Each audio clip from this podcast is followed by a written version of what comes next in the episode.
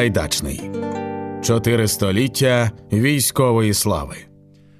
Вітаю! Ви слухаєте громадське радіо. Мене звати Василь Шандро. До вашої уваги друга частина розмови з доктором історичних наук, професором Національного університету Києво-Могилянська академія Максимом Яременком. Ми не будемо зараз обговорювати е, погляди політичні ем, Сагайдачного, але які погляди загалом були в цьому інтелектуальному середовищі? Якщо, проаналізувавши там документи, матеріали, книжки, записи того часу, можна зробити подібні висновки. Що я маю на увазі? Е, вочевидь, що це був час, як і будь-який інший час, в який люди, які читають книжки, так, ну, узагальнюємо, вони формують і формулюють певне уявлення про світ і про себе в цьому світі. Ким себе уявляли ці люди отут в Києві? Це з одного боку запитання дуже далеке, здавалось би, може, від реалій теперішніх, але насправді е, дуже і дуже близьке, бо оця війна вона триває як би це може некоректно зараз говорити, що війна там в інтелектуальному просторі це не зовсім та війна, яка на фронті з кров'ю і, і е, смертями і каліцтвом. Але, е, власне, спротив або протистояння, конфлікт, е, оцей історичний за спадок, він же ж не завершився. І може він не такий однобокий, як ми його уявляємо, Україна, Росія, бо може ще хтось претендує так само на частинку цього. Що можна сказати про цих людей? З ким вони себе пов'язували? Чи хоч в якийсь спосіб вони е, свої витоки е, брали із давнього Києва, так, із історії з князями? Чи вважали вони цих людей своїми попередниками буквально навіть? У кровопролитті Першої світової війни нерідко звинувачували істориків. Мовляв, вони розказали таку історію, яка народи Європи одна на одну натравила. Так що, звичайно, інтелектуальні дискусії на позір не відіграють такої ролі, але е, інколи можуть бути доволі небезпечними. Що стосується поглядів історичних цих київських інтелектуалів, то там були такі певні флуктуації. Вони мінялись. Ну, по-перше, безсумнівно, вони себе виводили і свою історію від стародавнього Києва.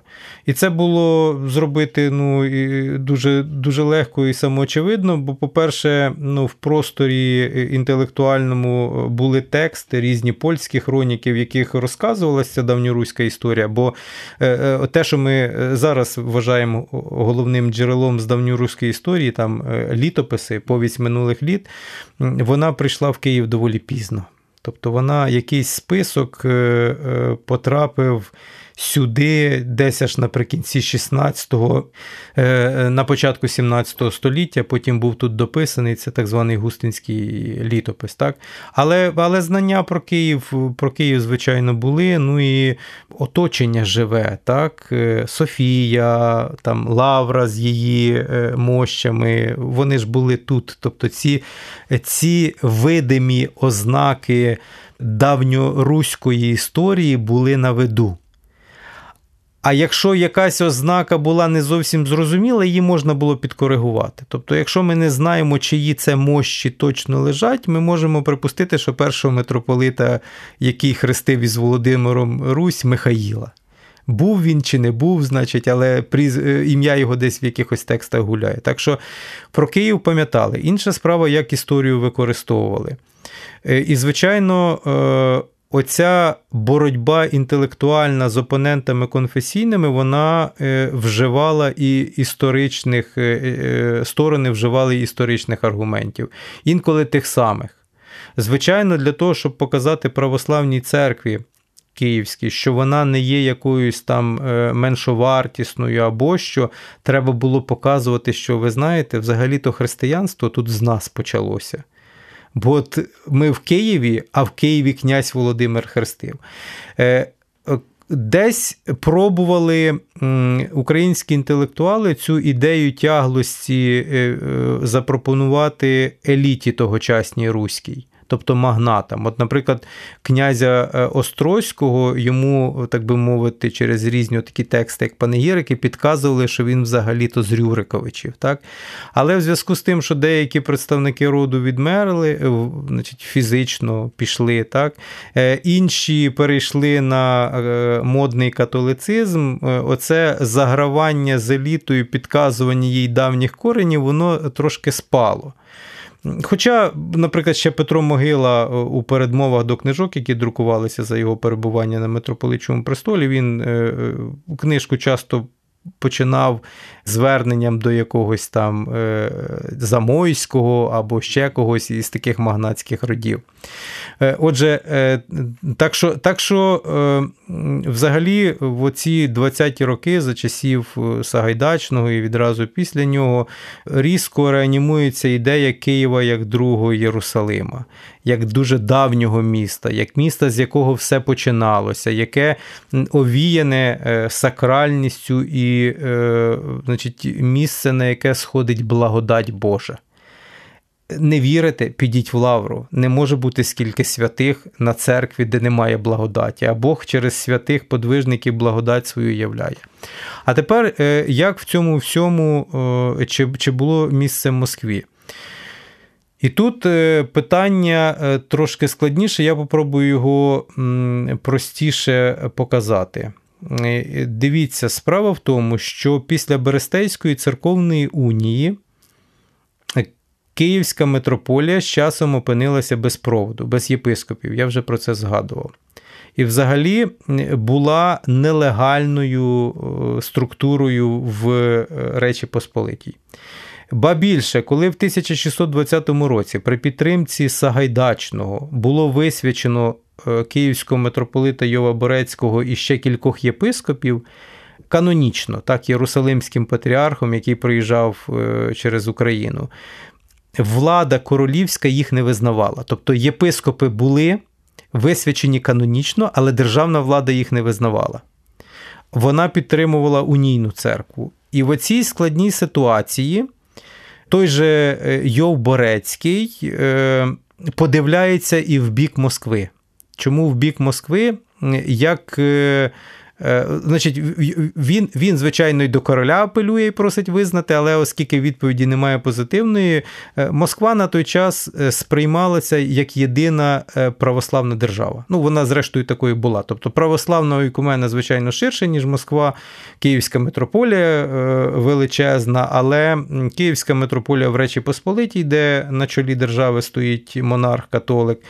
Балкани, скажімо, це все Отоманська імперія так, там взагалі не християнин на чолі стоїть. Тобто, а тут єдина держава в світі, де є е, православний е, оцей монарх, і е, його саме в цьому релігійному ключі, як одного, ну, Московію починають сприймати як один із центрів православ'я. Взагалі, в цій боротьбі конфесійній дуже загострюється в киян відчуття такої загальноправославної єдності. Це видно на церковних календарях. Якщо ми подивимося на церковні календарі, скажімо, е, часів Йова Борецького, то ми побачимо, що е, крім Печерських святих, ну і загальноцерковних там різних давніх подвижників, є сербські, е, є чеські, є московські. Смоленські, новгородські, болгарські і так далі. Тобто Е, ми протистоїмо католикам, ми показуємо, що православ'я це потужно. І для цього ми застосовуємо будь-які аргументи. Це не нова річ. Колись е, е, пізніше, вже в 18 столітті, коли в Російській імперії старовіри намагалися відстояти своє право на існування перед офіційною імперською церквою, вони до тих самих аргументів вдавалися. Вони починали в свої календарі вміщати дуже багатьох святих, включно з київськими, і казати, дивіться, який у нас, яка в нас потужна церква, а ви вважаєте, що ми якісь меншовартісні.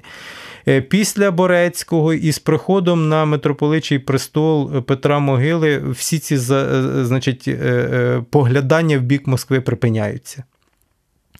Ми знову можемо взяти церковний календар. Ми в церковному календарі не побачимо ні одного російського святого. Чому? Крім кількох митрополитів, які формально були київськими. Це ті перші митрополити Петро, Олексій, які називалися київськими, але які вже в Києві не сиділи.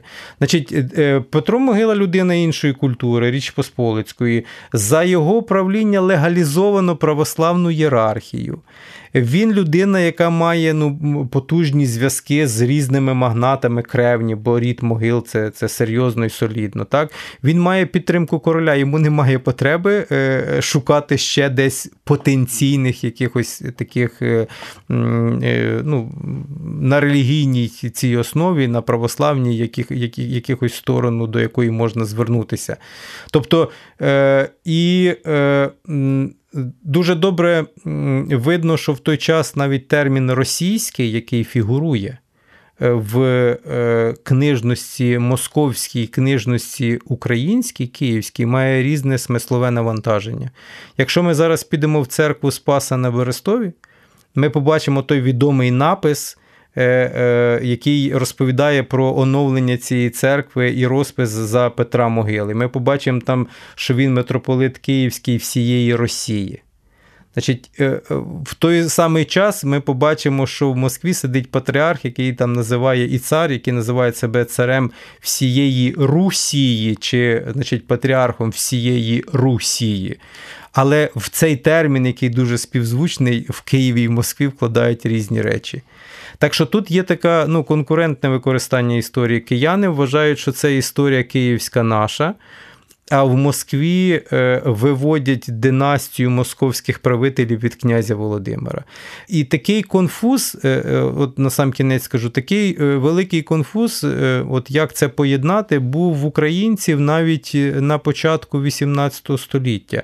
Це добре видно на прикладі п'єси Володимир, яку написав ще київський професор Теофан Прокопович, і яку цілком можливо тут десь на Андріївській горі. Е, студенти, е, це як таке дуже припущення сумнівне, швидше за все, вони це робили, звичайно, у академії. Вони е, ставили до приїзду Мазепи. І вони називали Мазепу. І це було на межі такого дуже небезпечного політичного фолу. Вони називали Мазепу спадкоємцем справ Володимира. Чому це було небезпечно? Бо в тогочасній російській московській ідеології спадкоємцем Володимира, звичайно, був Петро І. Бо е, вся династія, хоча це були вже Романови, вони себе, значить, там з Рюриковичами знаходили якусь спільну кров і виводили себе від Володимира. Якщо ми подивимося в російські наративи того часу, то ми побачимо, що якщо проводять генеалогію Петра І, то це Володимир, Ярослав і далі, далі, далі, далі пішло. Значить, ця гілка Рюриковичів, яка в цій північній частині колишньої давньоруської держави, все це їхня. А кияни хочуть сказати Мазепі, що чувак, значить, це ти відповідальний за спадщину Володимира. І вони це так, ну от видно, що вони його вони не можуть прямо сказати, що ти нащадок, бо це означає наїхати на царя, і це, і це донесуть і буде небезпечно. Тому вони придумали таке слово, що він відповідальний за спадщину Володимира. Він не спадкоємець, але він відповідає за те все, що тут набудував, розвинув князь Володимир, а ти, а ти продовжиш. Так що так що історія використовувалася і в часи Мазепи. Давньокиївська історія вважалася ну, питому і природньо своєю історією. От, І вона й далі так вважалася, але коли Київ і частина України опинилася в Московії, ну тут вже була ця, так би мовити, конкуренція. І, звичайно, що перемагав той, в кого була сила. Е, Це така несподівана несподіване припущення може з цього виникнути, е, воно і воно, мабуть, несправедливе. Ми часто апелюємо через причини цієї колоніальності і упослідженості, так, і це травма на кілька поколінь, і, мабуть, це не закінчиться навіть зараз із війною, в якій ми переможемо, і і з цим працювати ще й працювати. Але от ви зараз описуєте етап, коли от воно там все кипить, і і таке враження, що от люд, от ці студенти, вони ж це не з пальця взяли. Тобто, це, мабуть, теми, які проговорювалися викладачами, професорами. Тобто була якась опінія загальна, була якась думка про це. Е, і це можна, мабуть, окреслити словом формування, е, е, мабуть, тоді не вживали це слово ідентичності. Так, І виходить, що ми навіть там за там, кілька сотень років маємо кілька таких потужних насправді точок, де відбувалося оце кипіння весь час.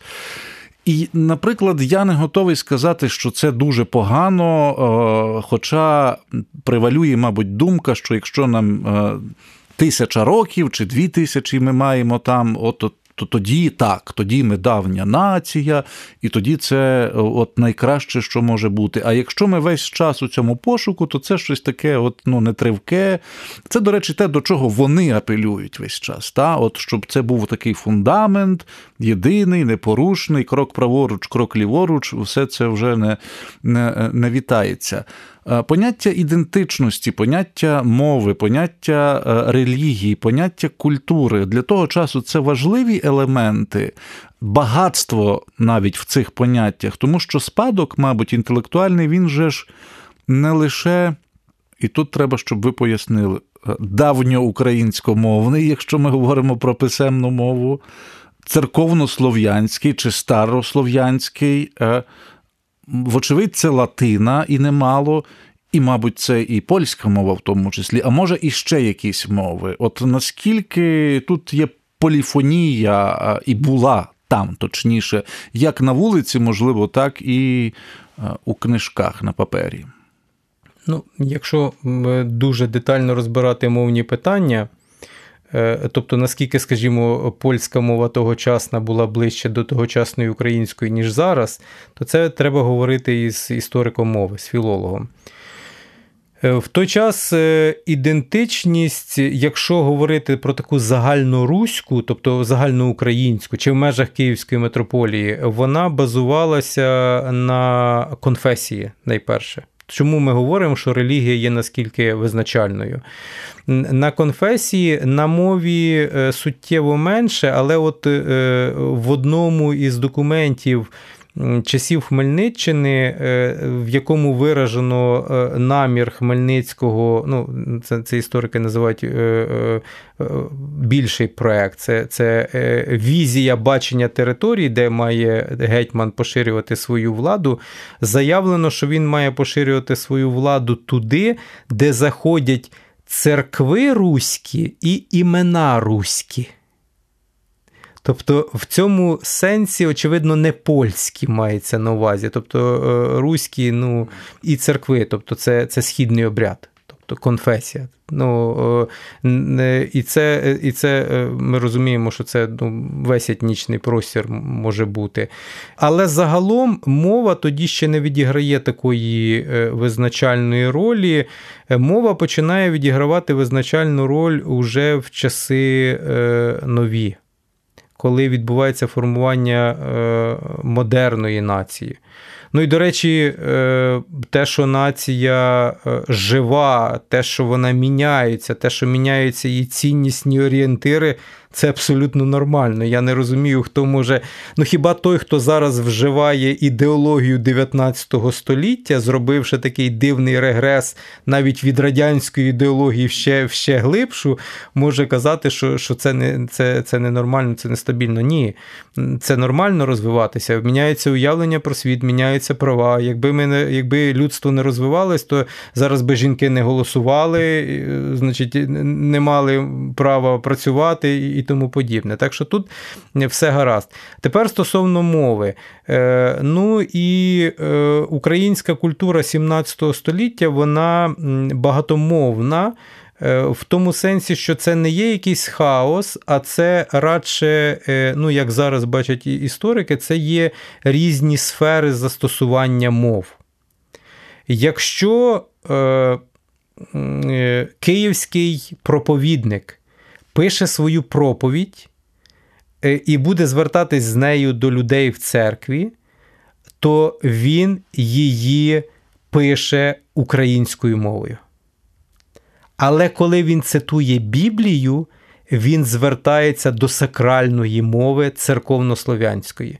Я, до речі, ну, щиро не розумію, чому ми всі вважаємо, що е, чи багато з нас вважає, що церковнослов'янська це російська. Ну, це це, це абсолютно не російська, і не тільки українська і так далі, але це те, на чому формувалася українська культура, і, і, і на наших теренах була своя редакція церковнослов'янської мови, і очевидно, вона звучала зовсім не так, як е, звучала е, там московська редакція. Так що від неї відрікатися не треба.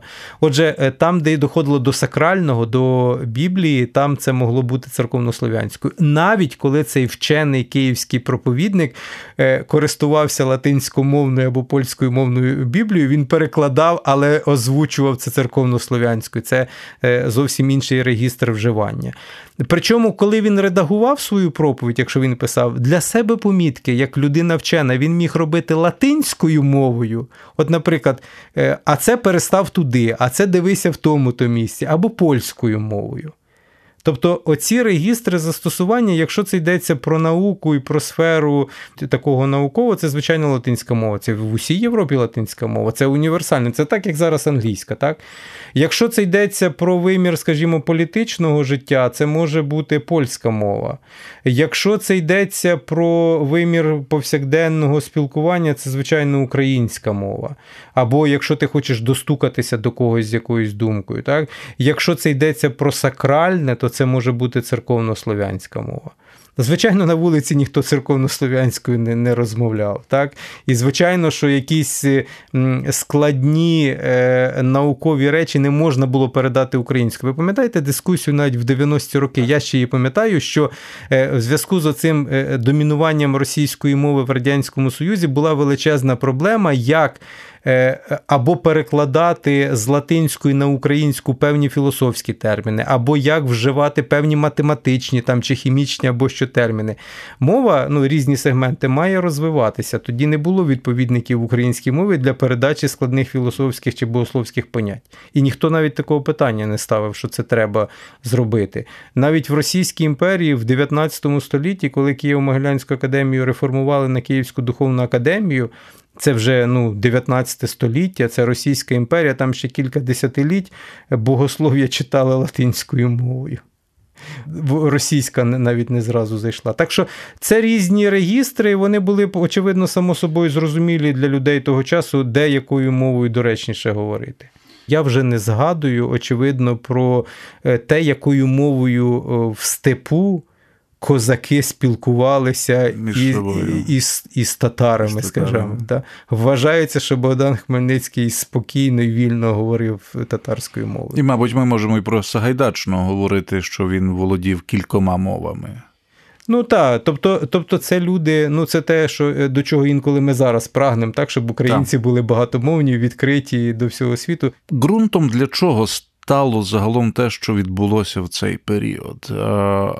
Чи можна цілком підставово говорити, що Хмельницький е, і, власне, все, що було далі, це є прямим результатом е, діяльності Сагайдачного, його впливу, його енергії, його. Візіонерства, мабуть, можна і це слово тут вжити, так що він, можливо, заклав певний фундамент для того, що потім переродилося в ті, тією чи іншою формою у Гетьманщину, і, можливо, в різні ідеї, які. Зринули там всередині десь 19 століття, на початку 20 століття, і зараз е, ми так само бачимо, працюємо, аналізуємо наслідки того, із чим працював в інтелектуальному, зокрема, контексті, в чому виростав, і що формував е, Сагайдачний і його. Оточення, чи все ж таки е, це намагання притягнути, як то кажуть, за вуха е, ну, різні етапи в історії, які можуть бути пов'язані, а можуть пов'язані і не бути? Якби е, зараз відповідала моя колега Наталя Старченко, то я підозрюю, що вона могла б сказати, що Хмельниччина е, різко обрубала той еволюційний процес формування е, окремої української ідентичності, який намітився в середовищі шляхти.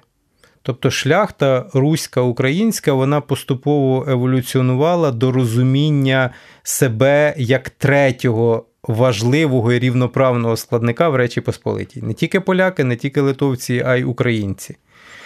От Хмельниччина це обрубала. Хмельницький будував точно таке державне утворення, як я вже казав, як це робили в Європі е, в рамках оцієї конфесійної конкуренції і боротьби.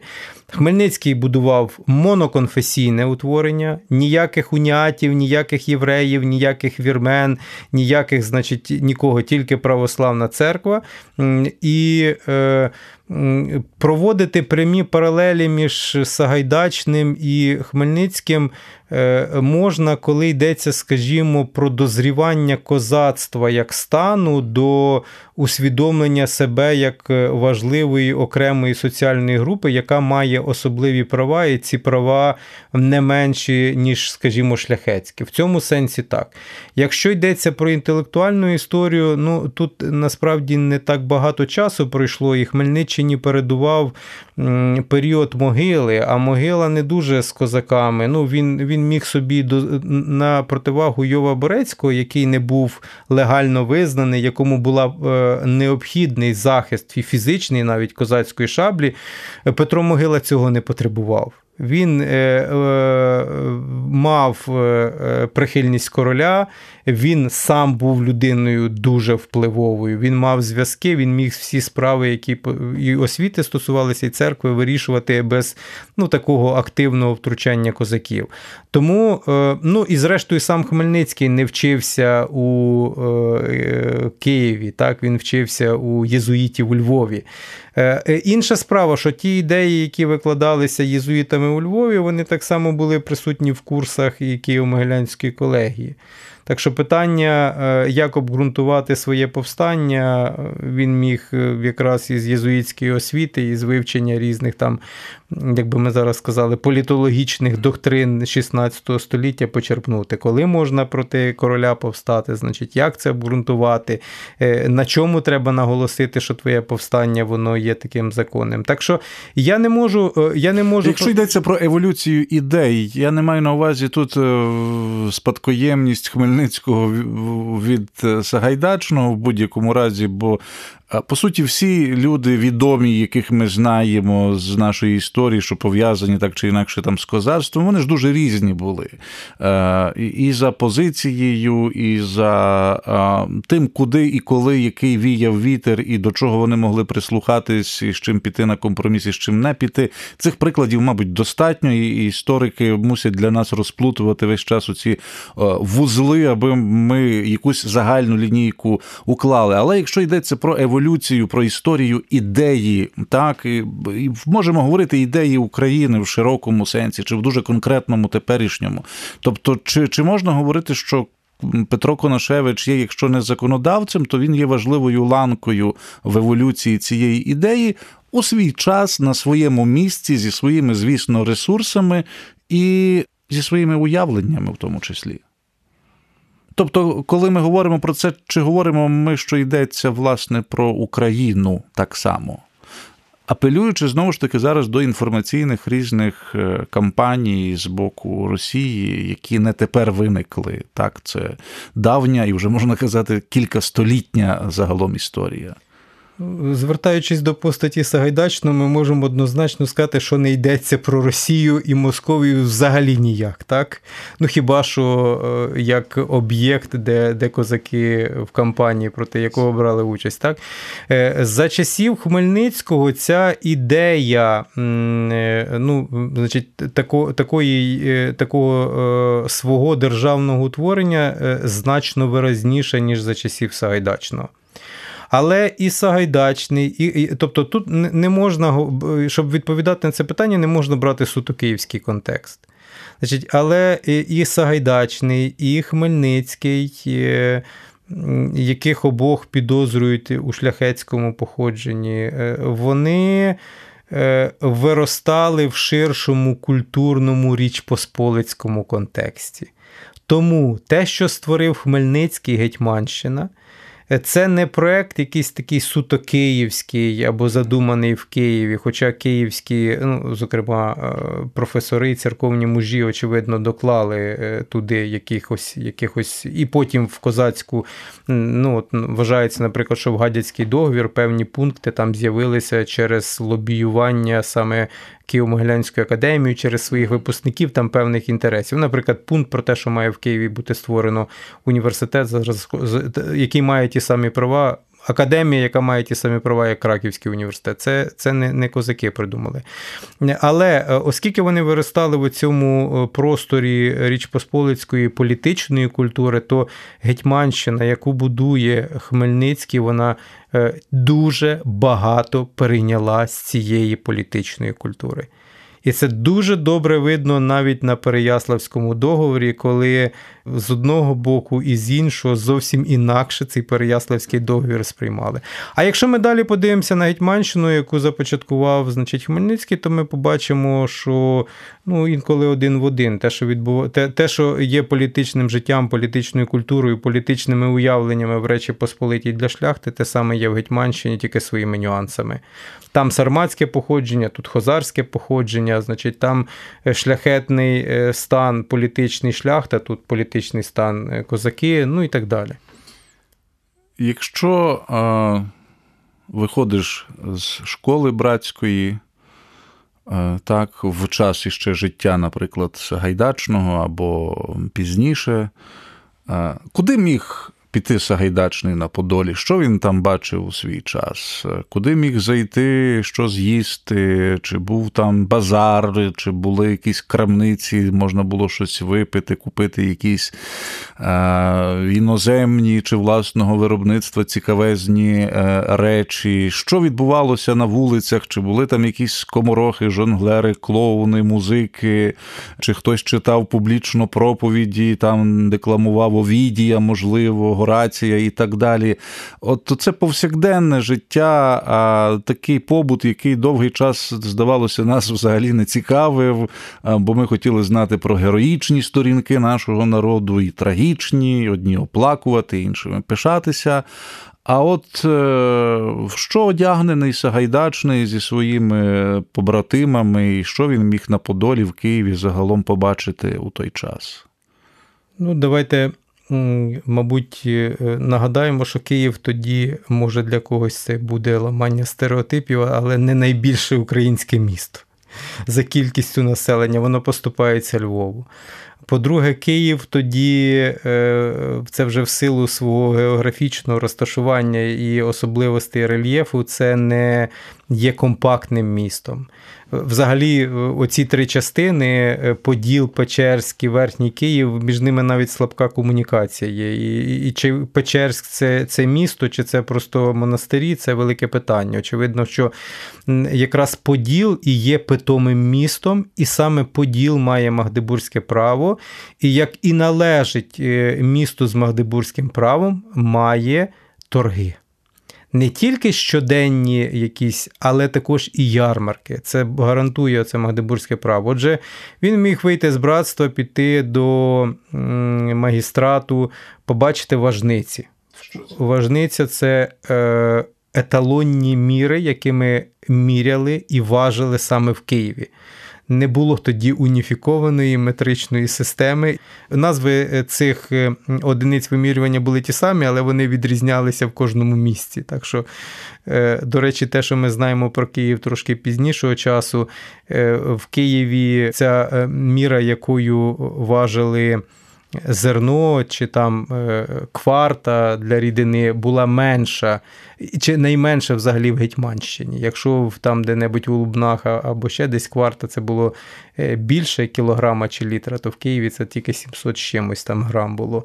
Отже, е, він, ну, скоморохи такого, звичайно, навряд чи він міг побачити, хіба що студенти захотіли би влаштувати якісь, якісь такі публічне театральне дійство.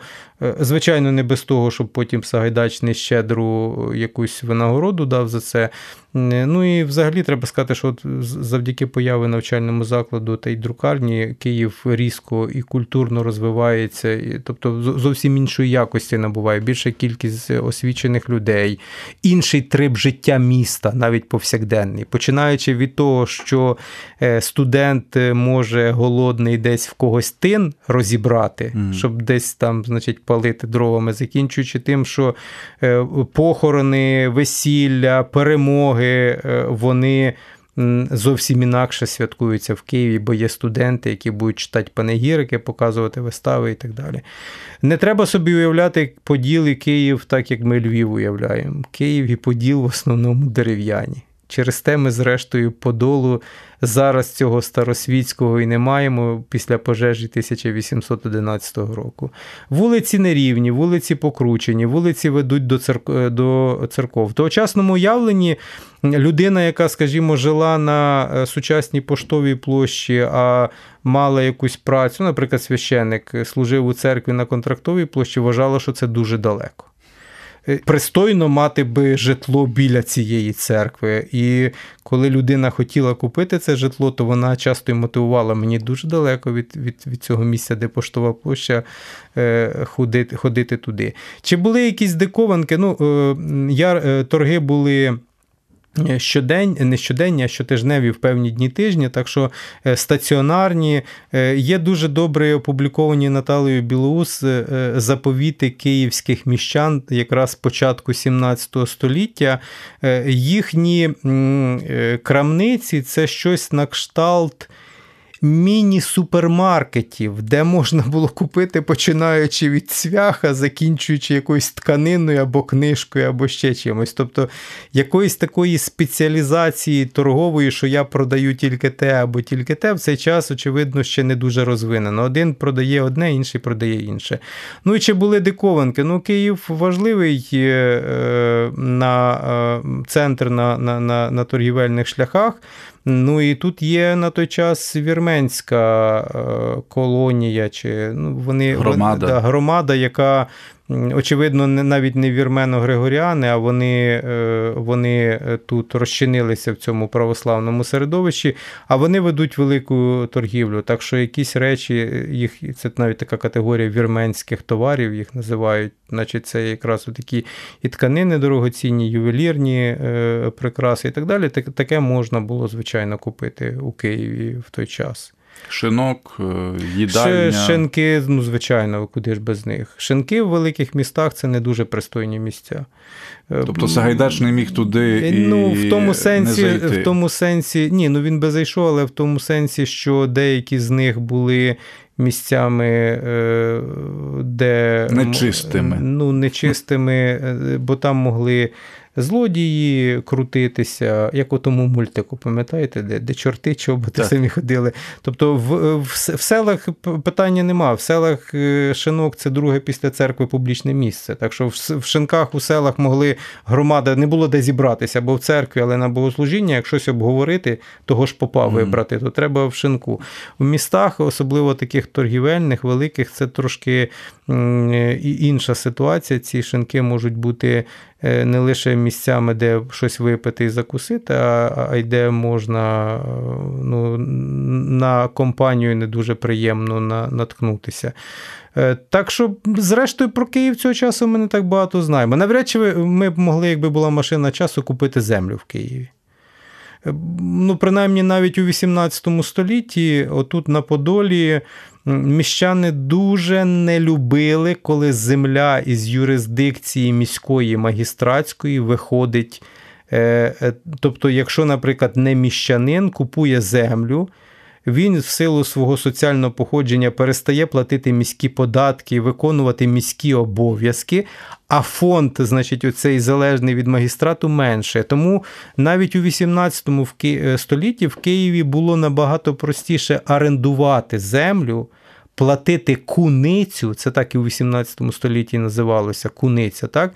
І там побудувати за свій кошт хату і, і жити, ніж купити землю. Я сподіваюся, що трохи більше стало нам зрозуміло про те, яким було життя не стільки побутове, так, а скільки інтелектуальне е, у людей, які могли собі це дозволити в кінці 16-го, на початку 17 століття, оточення Петра Коношевича Сагайдачного, його вплив на це місто, на нашу е, столицю, пам'ять про нього, яка з перервами, мабуть, варто говорити, але таки вона дісталася нашого часу, і, мабуть, ми принаймні спробуємо зробити все залежне від нас, аби цих перерв у пам'ятанні е, було щонайменше, а може й не було взагалі у майбутньому. Максим Єременко, доктор історичних наук, професор кафедри історії е, в Національному університеті Києво-Могилянська академія і дослідник історії цього навчального закладу, старший науковий співробітник Національного музею історії України, був моїм співрозмовником. Дякую вам. Ця розмова відбулася в межах проєкту Сагайдачний чотири століття військової слави. Мене звати Василь Шандро. На все добре, слухайте, do